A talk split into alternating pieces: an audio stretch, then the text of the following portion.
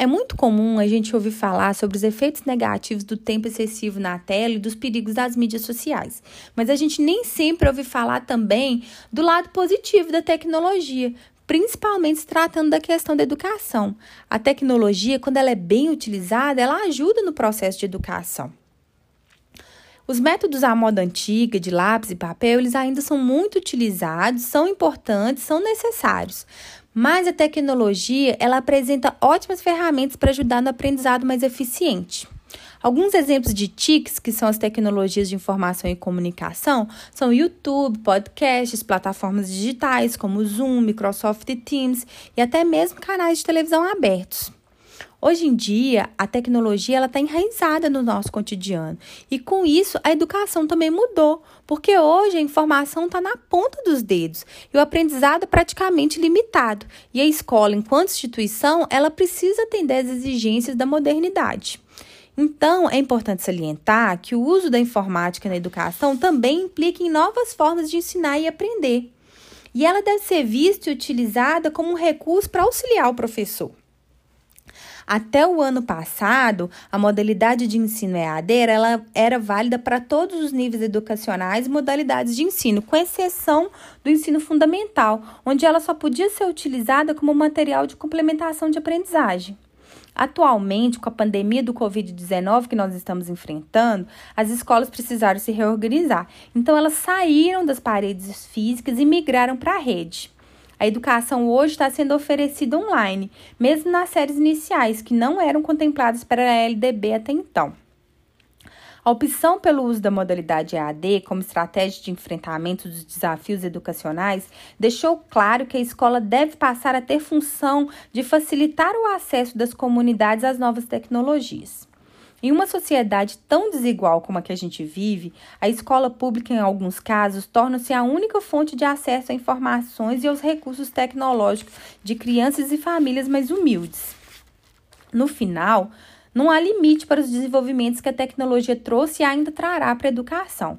Com o passar do tempo, provavelmente nós continuaremos a criar novas tecnologias e assim a busca pelo conhecimento vai ficar cada vez mais fácil. Mas é importante a gente pensar sobre o papel do professor. Apesar de todas as mudanças, as tecnologias, das técnicas e dos métodos que ele pode usar para cumprir a sua função, o papel do professor permanece o mesmo desde a antiguidade. A missão dele é garantir que o aluno aprenda e isso não deve mudar. Mônia, você que é professora e está trabalhando nesse momento delicado que a gente está vivendo, você precisou fazer algum tipo de curso ou capacitação para aprender a utilizar algum recurso que você não conhecia? Como que está sendo essa vivência para você? Oi, Rosemary, não sabe quanto é verdade isso. Uh, eu usei, eu estudei nesses dois meses quanto nunca fiz, acho, em anos. Em pouquíssimo tempo, eu precisei correr atrás de tudo, sabe? Tecnologia, uh, um conteúdo para postar aulas, para fazer uma aula uh, divertida, lúdica, que chegasse, chegasse uh, ao, ao aluno como, como se fosse eu na casa dele. Uh, os professores, cujo treinamento e tecnologia certamente não eram os melhores, tiveram uma forte motivação, ditada pela circunstância. Uma motivação que lhes permitiu trabalhar 24 horas por dia de verdade e treinar de forma independente. Nesse período, nasceram grupos de colaboração online, via WhatsApp, Facebook, sites, fizemos cursos gratuitos a pagamento, eh, foram criados aplicativos em ambientes virtuais, usamos plataforma de gestão de aula e muito, muito, muito mais. Nos deparamos com um problema grave, como o de uma escola fechada por tempo indeterminado. A gente não sabia quando iria abrir de novo. Então, vimos que não havia tempo a perder. E aí começamos a trabalhar incansavelmente. 24 horas por dia mesmo, 7 dias por semana. E isso aqui tudo em pouco tempo. Centenas de milhares de professores fazendo um grande esforço decidiram ficar perto dos alunos da melhor maneira possível. Muitos tiveram que superar dificuldades enormes e se reinventar para apoiar estudantes e familiares no processo cognitivo. E isso aqui decorre de um fato deontológico e não de um dever profissional, uma vez que nenhum contrato prevê tal compromisso. E isso aqui significa que os professores entraram nas casas dos alunos e das famílias para apoiá-los. E também se mostraram frágeis com seus medos e suas incapacidades em termos de tecnologia, mas com um grande desejo de fazê-lo. E aí se reinventaram youtubers, editores de vídeos, de podcast, storytellers, designers e muito mais. Também, às vezes, atores. E certamente podemos dizer que os professores agora são mais capazes do que antes de processar conteúdo em formato eletrônico, usando ferramentas de videoconferência, gerenciando aulas remotas, entre outros. E abordar metodologias ativas e tendências tecnológicas como a cultura maker, a cultura digital, a linguagem de programação, não foi um desperdício de tempo. Tudo isso servirá pelos próximos anos, quando o ensino voltará a ser presencial. Ou não. Acredito que após a pandemia, nem os professores e nem os estudantes serão os mesmos.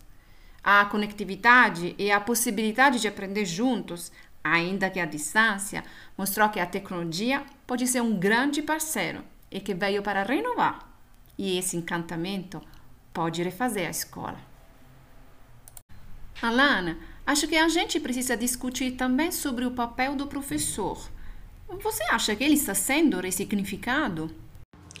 Então, Mônica, eu acho que sim, o papel do professor está sendo ressignificado, porque diante desse período difícil de pandemia, o papel do professor ele vem sendo muito discutido tanto pelos pais como pela comunidade acadêmica, pelo governo e até mesmo pelos próprios alunos. A grande maioria desses professores, eles se viram obrigados a repensar suas práticas e a se reorganizar para eles poderem continuar trabalhando diante das dificuldades impostas pelo distanciamento social.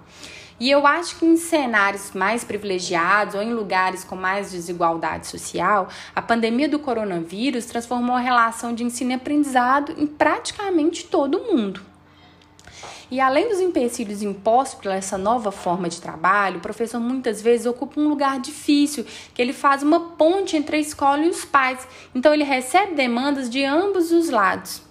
Atualmente, a gente vem lendo, discutindo e escutando muito sobre uma preocupação grande com os alunos, com seus estudos, com o comportamento deles, de como eles estão lidando com o isolamento de uma forma geral. Mas se a gente for parar para observar, sobre a figura do professor, é, essa preocupação é menos observada. Então, é importante discutir as dificuldades que os professores estão lidando com elas, porque eles também estão trabalhando em casa, muitas vezes sem as condições necessárias, e estão tentando aí fazer o melhor para os seus alunos. A grande maioria deles deixou de trabalhar da forma que domina, que é presencialmente, para lecionar de forma exclusivamente digital. Então, eles não, não foi possível uma preparação e eles nem tiveram tempo para fazer grandes reflexões de como deveriam proceder. Muitos professores estão tendo dificuldade de lecionar com auxílios dessas novas tecnologias devido a exatamente isso, que é uma ausência de preparo para lidar com elas.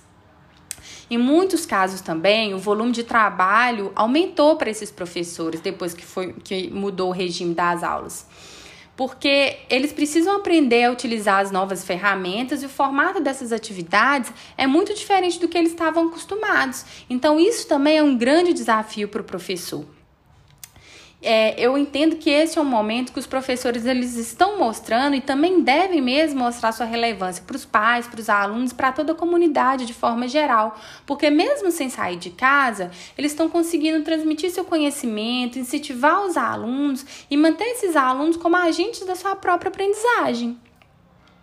E nesse momento também é importante desmistificar o papel da tecnologia, reconhecer a importância do professor, reafirmando a necessidade do, do uso dessas TICs, né, que são as tecnologias da informação e da comunicação, mas elas como um meio de aprendizagem, não como fim.